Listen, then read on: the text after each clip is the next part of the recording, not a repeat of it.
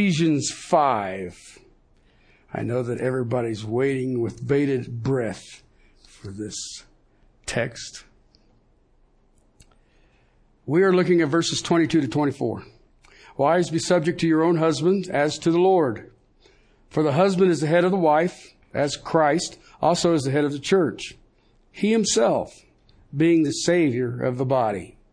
But as for the church is subject to Christ, so also wives ought to be to their husbands in everything. Thank you, Father, for creating marriage. But Father, I thank you for giving your word to strengthen us as we walk, whether it's in marriage, whether it's in work, whether it's dealing with loss, whether it's dealing with saved. Uh, you affect every relationship that we ever have. So, Father, I ask now, remove the barriers of our hearts. Let us hear what you say. In Christ's name, amen. Okay, I shared with you the key to this is verse 18 of 5. Be spirit filled. Don't be drunk with wine, but be spirit filled. All right. And if you look at being spirit filled, then every relationship you ever have, will have, are going to have, or whatever is affected. Whether it's dealing with yourself, whether it's dealing with God, whether it's dealing with other saints, or whether it's dealing with unbelievers. In John's Gospel, chapter 7, verse 37, it says, Out of us will flow rivers of living water. So when you have water flowing, what doesn't it touch? So each and every one of you who know the Lord Jesus Christ are a fountain of living water, touching everyone that you deal with. And in doing that, we are not to esteem ourselves better than others. So it's in humility that we put ourselves under each other. We are submitted to one another. Me to you, you to me. All right? You know, and people say, well, you're in a place of authority. I'm a brother in Christ. The only authority I have is this book. Okay? I don't have any other authority. I've had people ask me some corny things. I don't know.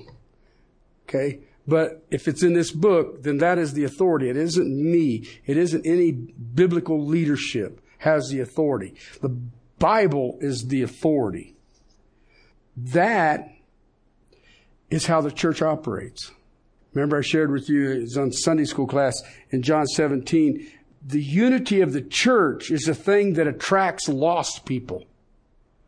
And one of the things that you see happening in our country today, there's not a lot of lost people being reached. Okay? And the reason is there's not a lot of unity in the church. You know, I've traveled in Azerbaijan and Republic of Georgia and Russia and other places, and there is unity in the church, and it attracts the people. And, and it's amazing to watch. And, and yet that is missing in our country.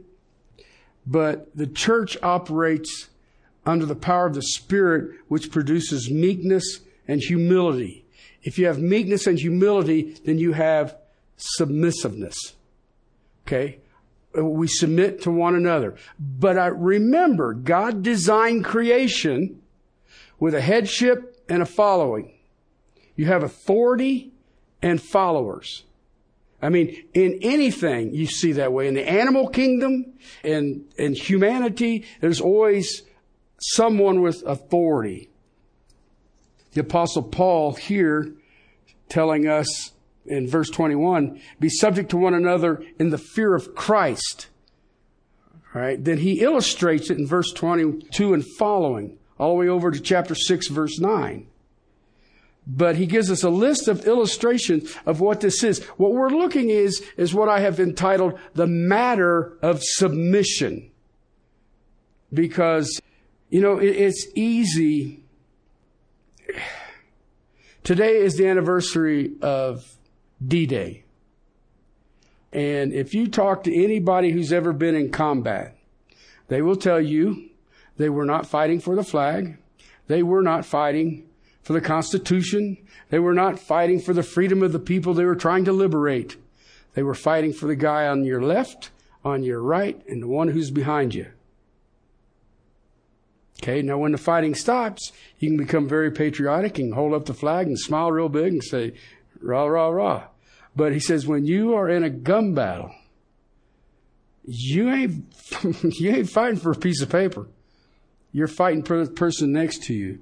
And so to die for someone is no greater way to submit because that is humbling yourself and considering others more important than yourself. The apostle Paul gives us a list of these illustrations and he starts off with husbands and wives. And I've shared with you the culture that was around there. You have the Jewish influence, which is a woman is a servant. She sends back here, don't burn my bagel.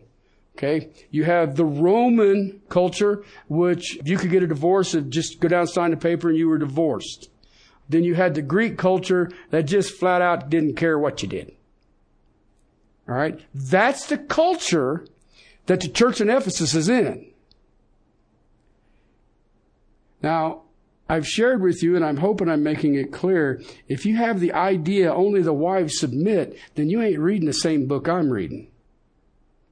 Because I've never found anywhere in the Bible where it says that we are not to submit, period. Husbands submit to the needs of their wives you protect them, you guard them, you secure them, you care for them, you provide for them, even at the cost of your life. Wives are to think more of their husband than themselves.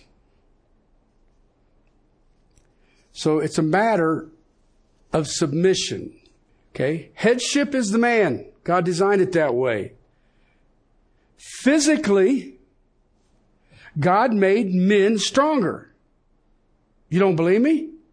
Why are all the high schools complaining about transes running in female sports? Because the men are stronger. And I, there's people, you can sit, there's certain places I can go say that right now and get myself in a world of hurt. If you said men are stronger, they are. Well, you just don't. Eh, never mind.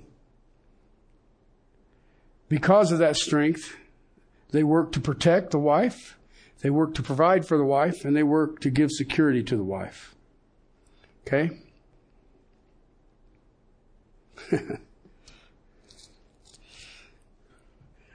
Going where angels fear to tread. Please turn with me to 1 Peter chapter 3. This is a very popular text. Let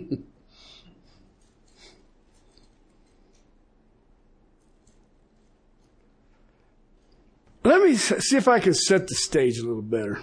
You guys know I love history. Okay. And, and I follow a lot of stuff.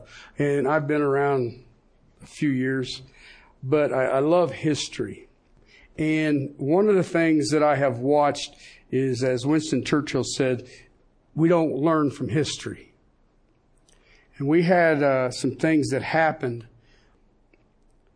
that I believe that we, every one of us in this room, have had our minds brainwashed. We have generations, decades, and what we have done is a terrible injustice to women. Okay?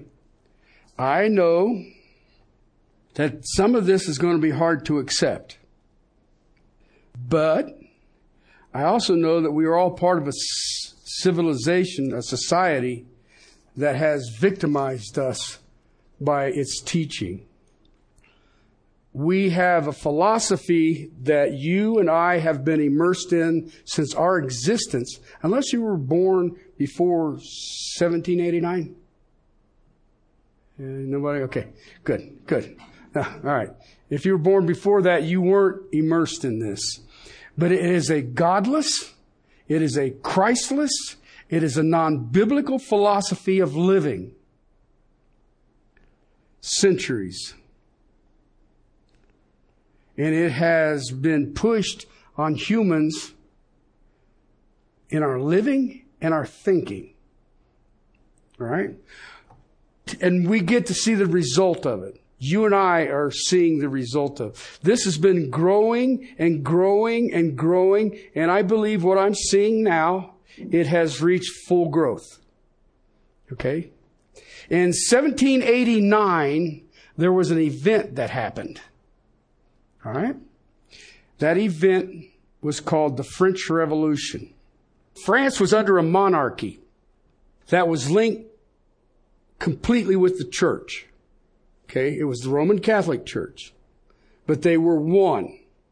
The ultimate authority was given to the Pope, and the king would give out administration of that authority. All right? In 1789, the people were in poverty, the religious elite and the nobles lived very, very, very well. All right?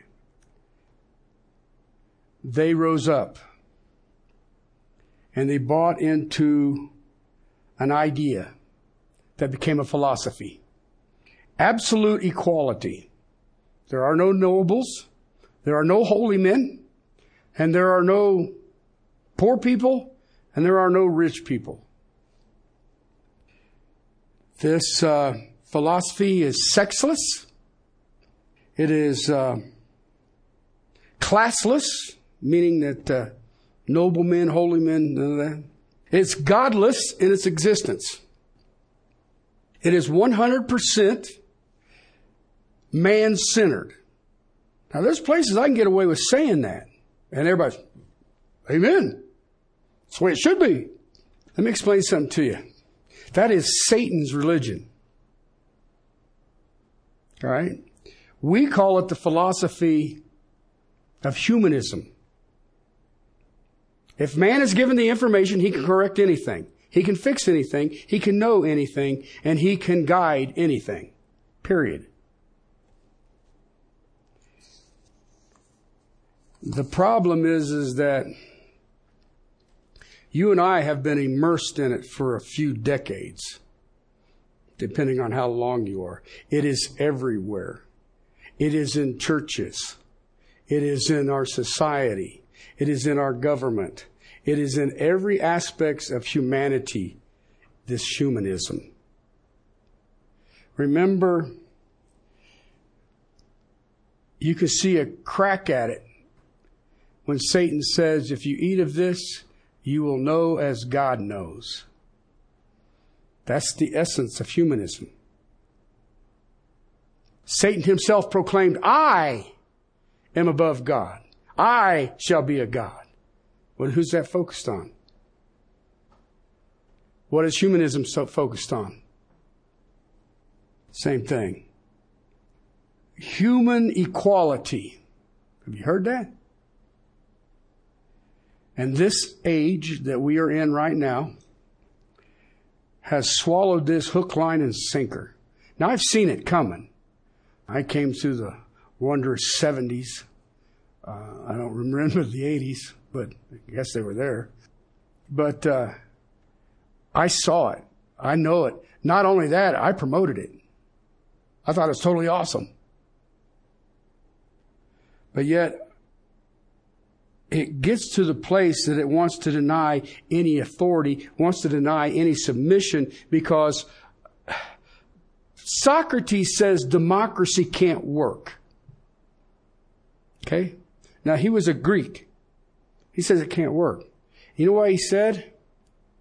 At some point, everyone's rights will be in conflict with everybody else.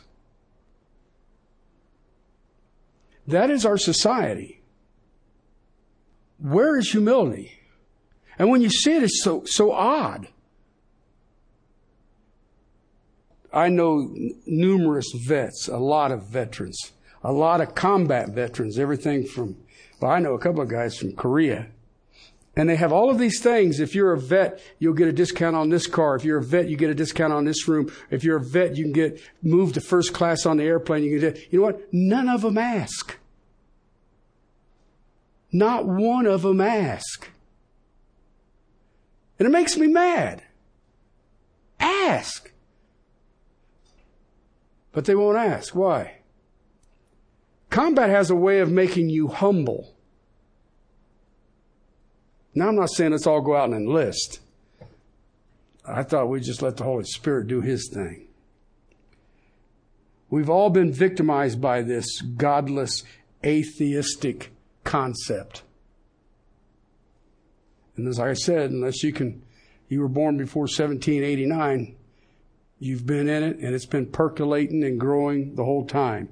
Listen, brothers and sisters, this approach cannot work. This approach has never worked, and this approach will never work. There must be authority, there must be submission, we must have leadership, and we must have following. Just as somebody, see, here's the thing leadership. It's funny how many people want to be in leadership. How many want to be responsible? If you're in leadership, you would be responsible. That's gone. Look around. That's a non existent entity. I'll be in leadership, but they screwed it up. If you have trouble accepting these things that we are going to start looking at, it is because we have been drowning in an ocean of these lies. All right? And tragically, the church played a part in it. Like I said, it was the corruption of the nobles and the holy men that oppressed everybody. And so everybody rose up and cast them out. All right. They brought a harlot, a streetwalker, into Notre Dame, placed her on the altar, and told the priest, we shall no longer worship you. We will worship her. And they threw the priest out of Notre Dame. The true church, tragically, instead of rebuking this, has followed this philosophy in the name of so called rights. Remember, we're all equal in Christ. How many times have I heard that text butchered? We are all equal spiritually in Christ. I am no more holier than anybody in this room. I am no more spiritual than anybody in this room. My responsibility is different than some of you in this room. Look how it's grown in the church. Why are we ordaining women? Why? Why do uh, we have a church right over here has a rainbow flag outside because we Jesus loves and we welcome everybody. Why would you advertise that? This church over in the meadows got an award from the gay lesbian GTO or whatever it is because they had a conference down here at the event center. Why is divorce rate in the church higher than the lost? Why is it that our kids walk out of church after graduation, they go to college and become pagans?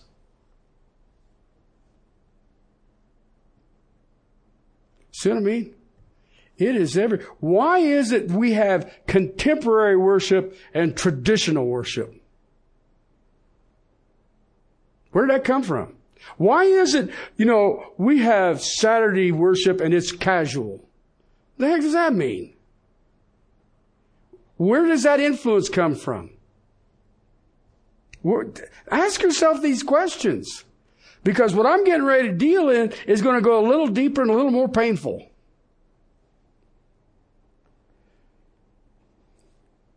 The church wants to remove sexism. So they redefine everything. You know, I've talked to men who are learned. They have been, they've got masters in whatever, theology, And they've got all of this, and they said, Terry, you just need to understand, like chapter three, or what Paul wrote, that a woman does not have authority in the church, should not teach over a man, all of it. That's, Paul just added that because it's based on his Jewish bias.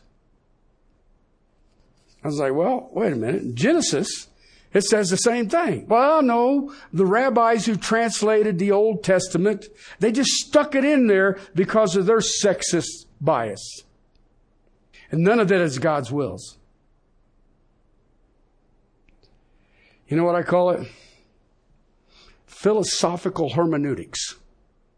Hermeneutics is a, a method of study, okay? And so if I have philosophical hermeneutics, I have my philosophy and I use it to do my study. That's kind of like pushing a chain. We are in this problem now. Every one of you in this room, whether you want to, to admit it or not. So if you have trouble handling some of this, realize like everybody else, I have existed in a society that has been flooded with humanistic philosophy. All right, that was my warning. Now it is time to deal with the text. In the same way, you wives be submissive to your own husbands. Guys, that sounds familiar. Hmm. Submissive, hupotasso. You know what it means, right? Get up under. Line up under. You know what they call it? It's a function word. You know what a function word is? Well, let me give you an illustration that I know that you can understand. Ever heard the term assault rifle? Okay. There are thousands and thousands and thousands and thousands of kinds of rifles that can be used for assault. It's a function word. I can have a frying pan and I whack you in the head. It's now an assault frying pan. It's a function word. So when he says be submissive, he's saying line up under. He says this is a function. You need to do this. It doesn't have anything to do with your position. Okay. He's talking about the function of leadership. Here he's talking about the function of leadership in the home. And again, he uses the word, the phrase, or this is Peter. And I know it's Jewish bias. You got Paul was a Peter. No. Own husband means there's possessiveness.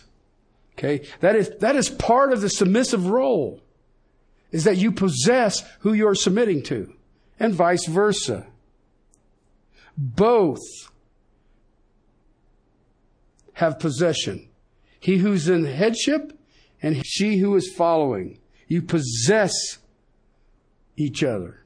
Okay, now, this is a text, and I want to be careful with this because don't do quantum theology.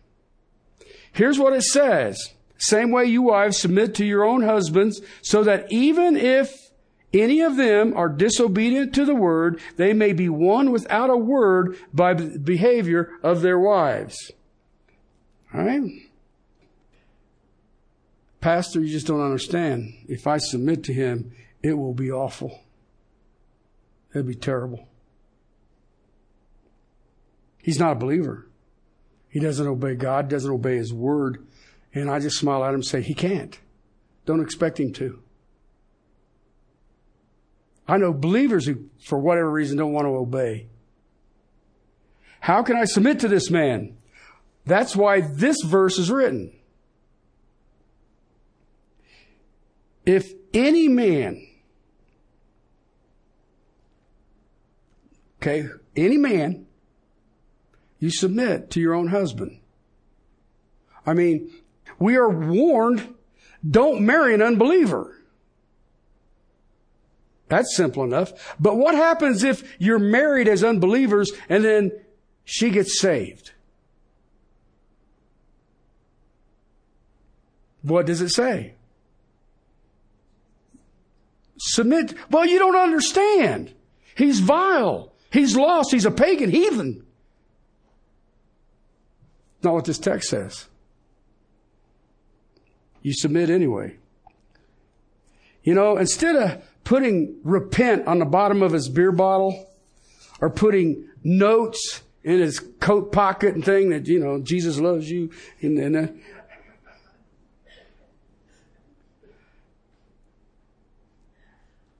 try your behavior. Set your life on the glory of the Lord. Period. And maybe through your behavior, God will save him. It's not a guarantee, but maybe. It's not a guarantee, or he wouldn't say, you know, all believing women should go marry an unbeliever, maybe and get him saved. That's not it. Don't marry an unbeliever. So if I'm going to set my life to the glory of the Lord, what is his pattern for marriage? And I like the way he says this. May be one without a word. Ladies, you can't badger him into the kingdom. Ain't gonna happen. They may be one. Did you think about that? They may be one without a word, just by the behavior. Hmm. Win him by the way you act. Verse 2. As they observe, now I'm going to give you what your behavior is. This is where it's going to get sticky as they observe your chaste and respectful behavior. The word respect there is reverence. It's the same as you would with the Lord. You know what I fear? Many women are. They are treating their husbands the same way they would treat the Lord, and both of them are a shame. A life that is chaste, chaste, pure behavior in your conduct. Your behavior and conduct is pure and you have reverence for the man that God gave you. You respect him. You ever heard some of the things wives say about their husbands? Oh, I wouldn't have married him either. This lacks pride. This is a manifestation of humility. A believing wife looking up to an unbelieving husband with respect. Have you guys ever read the story of Abigail? Okay. And her husband? Her husband's name is the term, or what he died of is what we get the word hardening of arteries from. Okay. And David could have relieved her of her problems quickly. Okay. But Abigail went to King David, who was wanting to kill him because he had just had it up to here. And Abigail said, No, have mercy on him. And he was a, he was a jerk. And shortly thereafter, God killed him. Okay?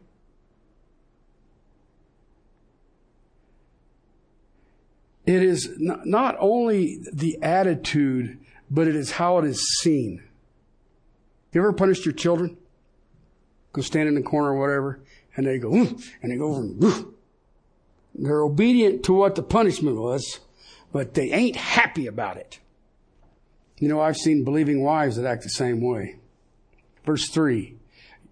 Okay, it starts off, your actions of chaste and respectful. In verse 3, your adornment must not be merely external, braiding in the hair, wearing gold jewelry, or putting on dresses.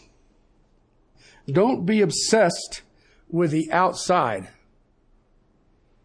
the outsides. I talk to people when they're getting ready to marry and I'm getting ready to do their wedding, and uh, they'll ask me questions, and, and I tell them both.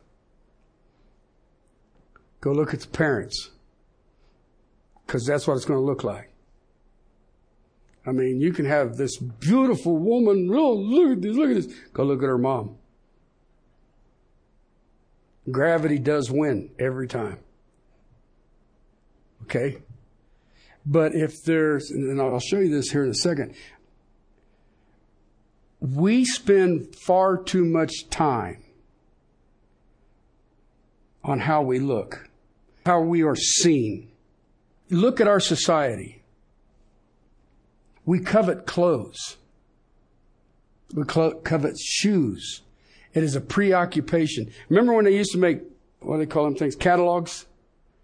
You know, Christmas Sears catalogs, penny catalog, and all the rest of it. Did you ever notice how much of it is focused to women?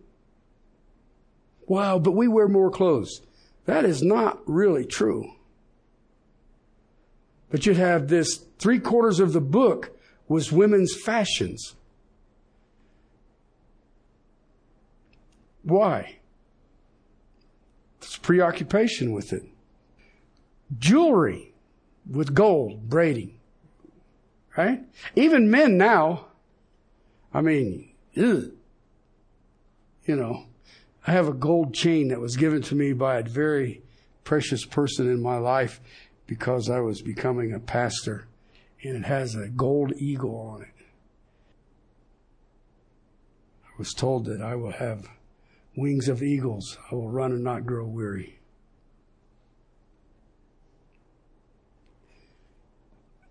You know, in the Old Testament, in the Bible actually, men weren't concerned with jewelry. Did you ever notice that? Perhaps not. Women didn't notice it, but I did.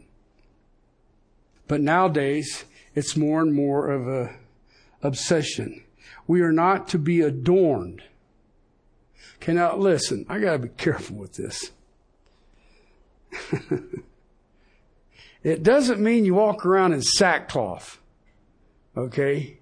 Or all dirty, muddy, whatever. I mean, that's not what is being said here. I, I, I remember teaching on cosmos, and that's the word we get cosmetic from. And it means to put in order. funny, don't you think that's funny? Women don't think that's funny. I think that's funny. you know, and you think, boy, some ladies need more order. But you look at some of this stuff and it becomes an obsession. And, and I don't understand it. Uh, our commitment, our obsession, and this goes for guys too, should be to the inside. When getting dressed in our society, am I dressed to please my society? Many do. This is the fashion statement. Or this, because, you know, I've been told a lot of times, you're not really fashionable. If I don't know how to spell it, I'm not worried about it. If you are preoccupied with the container and you are preoccupied with how it's the hair is done, um, how the clothes are, the jewelry, and all the rest of it, you know you're violating the standard. If you're not submissive, you know what that means? You're calling attention to yourselves. I have seen women in church that when they came in, that's what they were doing. Now, they would never admit to it, but it's funny because everybody was looking at them.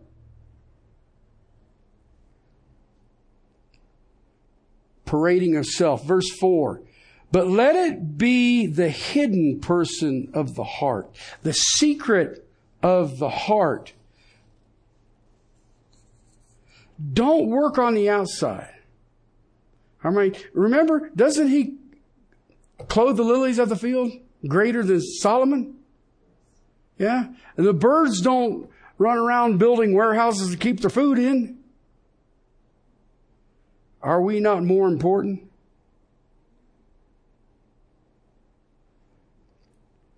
Okay, the hidden person of the heart, which is imperishable quality of gentle and quiet spirit, which is precious in the sight of God. Okay, again, I want to reiterate you don't have to look awful. Okay? But be preoccupied with the inside. You need to put in there what is incorruptible, what is imperishable, what is immortal. Right? The apparel, do you understand the outside is corruptible? Uh, women get their hair done or get it cut or whatever they do now. They used to get it done, but now I think they do something different or they call it something different. And then a hairstyle will change, and so they'll go get one of those. And then that hairstyle will change, they'll go get one of those. They get one of those and get one of those. And that's what they do. Okay? But it's never, it's not going to last.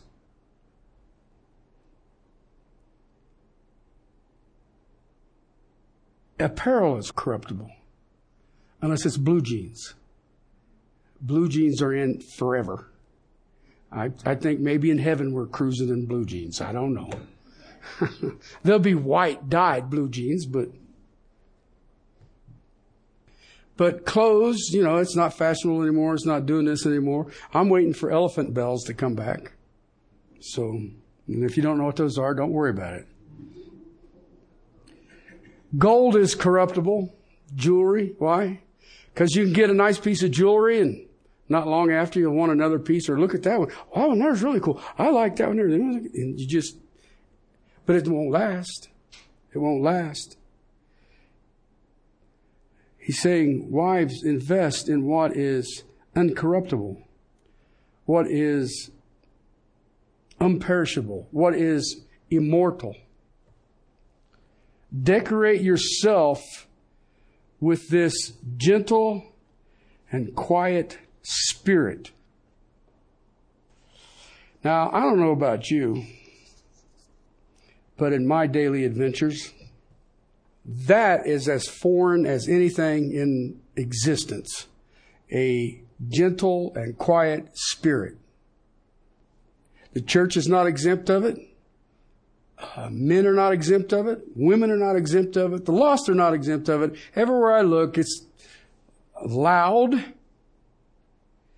and um, sometimes brutal. The word there that you see, gentle, is the word meek. It means to be quiet, be gentle. Okay? The word that you see there, quiet, means to be silent and still. I used to do a uh, challenge course down in Monument. And I was the instructor, and you get all these kids coming in for camps and things like that, and you explain to them that you got two ears, two eyes, one mouth. What should you be doing twice as much of? It never worked for kids, but it doesn't work with very many adults.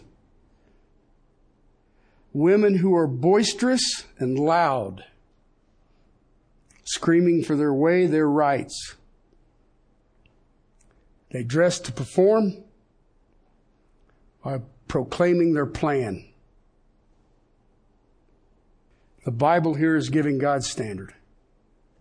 How much is spent on making a show on the outside?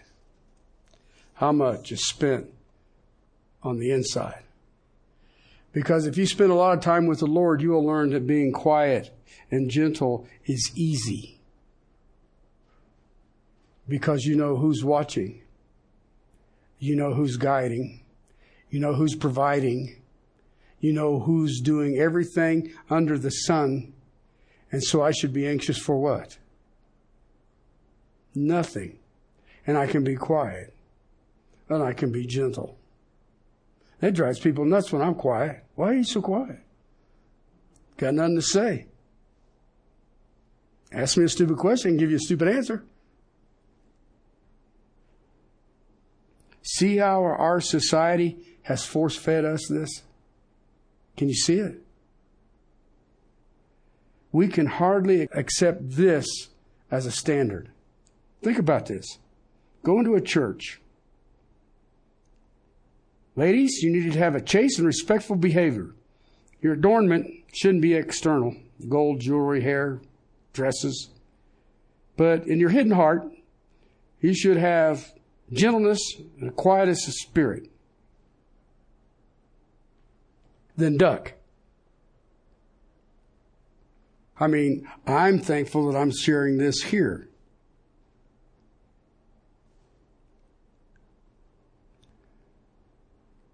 A woman in our society today, to tell them they need to have a gentle and quiet spirit. Really? In some places you said that, you get arrested.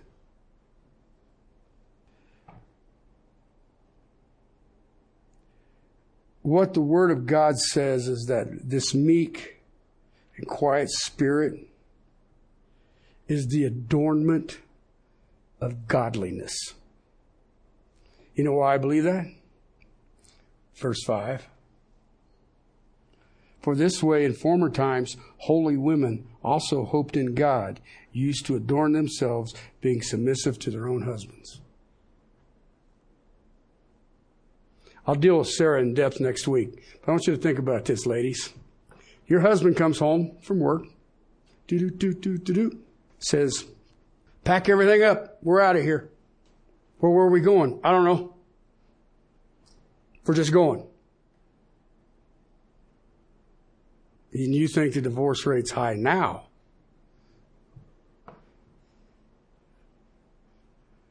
And yet, she did it.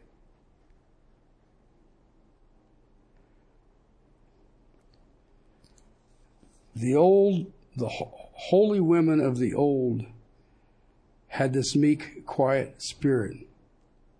Okay, listen, it doesn't mean you're not involved. And it doesn't mean you don't have understanding. It means that I am following the authority that God has placed in my life. To be humble and still. You know, I've got to go back. Think about us today. I'm going to give you a text. The Lord said to Samuel, Do not look at his appearance or at the height of his stature, because I have rejected him. For God sees not as a man sees, for man looks at the outward appearance, but God looks at the heart. That was when Samuel was going looking for David. So the woman who has this godly spirit is supportive to her husband, even if he's lost, because that's her strength, is obedience to the Lord, exalting him. Because look what it says there back in verse 4.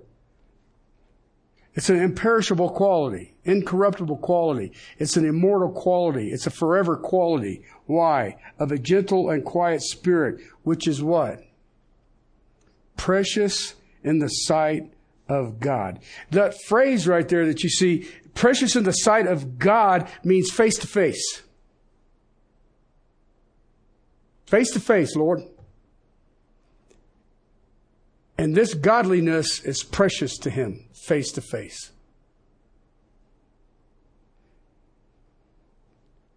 I guess in my feebleness, that is just credibility with God because it's face to face. He don't care what your hair looks like, ladies. He does not care what your newest jewelry is, ladies.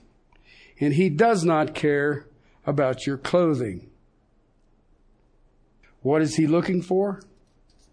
A gentle and quiet spirit. Remember the harlot had the alabaster jar? With the perfume in it. She busts it, pours it on Jesus' feet, and washes it with her hair. Everybody's freaking out because it's a bunch of money. Did you see what Jesus said about it? The preciousness was what? Her act. Had he, could have put honey on his feet. Didn't matter. She was worshiping him. That's what was precious to the Lord.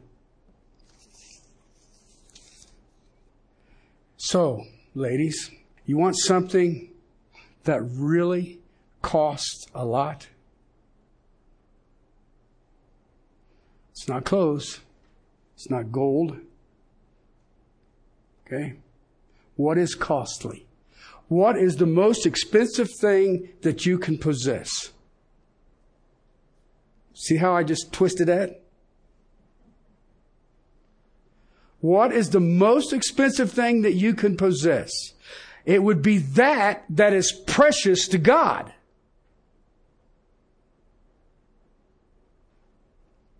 A gentle and quiet spirit. Holy women used to be that way.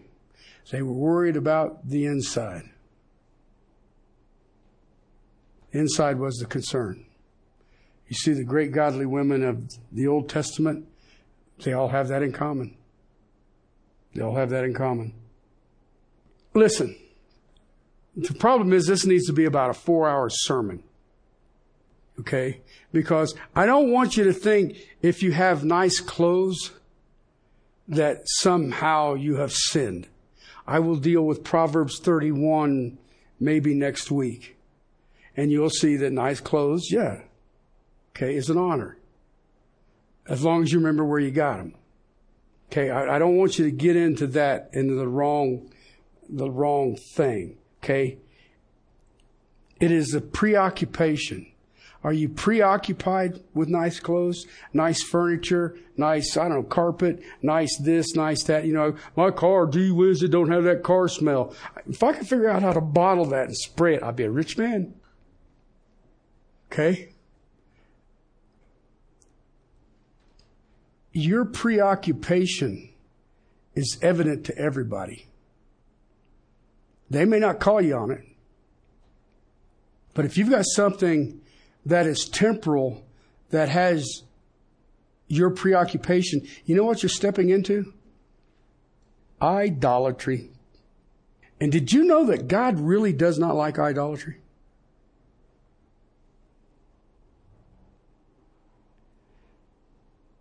If the temporal is your preoccupation, you may want to take a step back and be more concerned about a quiet and a meek spirit. Godliness. Godliness. Now, ladies, if you think I stepped on your toes, I appreciate the gesture, but the truth of the matter is, God did. I just give you what it said. Okay? And gentlemen, do not think you're getting out of this thing unscathed.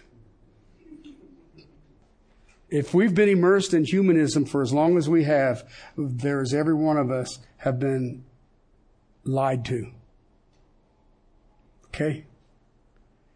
And uh, ladies, I have already, actually a couple of weeks ago, began praying for each and every one of you by name for your personal godliness. All right? And we'll know it when we see the gentle, quiet spirit that is precious to God in His sight. Let us pursue true wealth. Father, thank you for your word. Thank you for uh, the bride of Christ. Lord, forgive me for being uh, carried along by humanism. I've known of it for so many decades. But Lord, you showed it back to me. I thank you for that. Father, I pray that in you I'll become more than a victor. So, Lord, I pray for Castle Rock Baptist Church, Lord, that uh, our desires will be you and you alone. Father, we pursue you and you alone.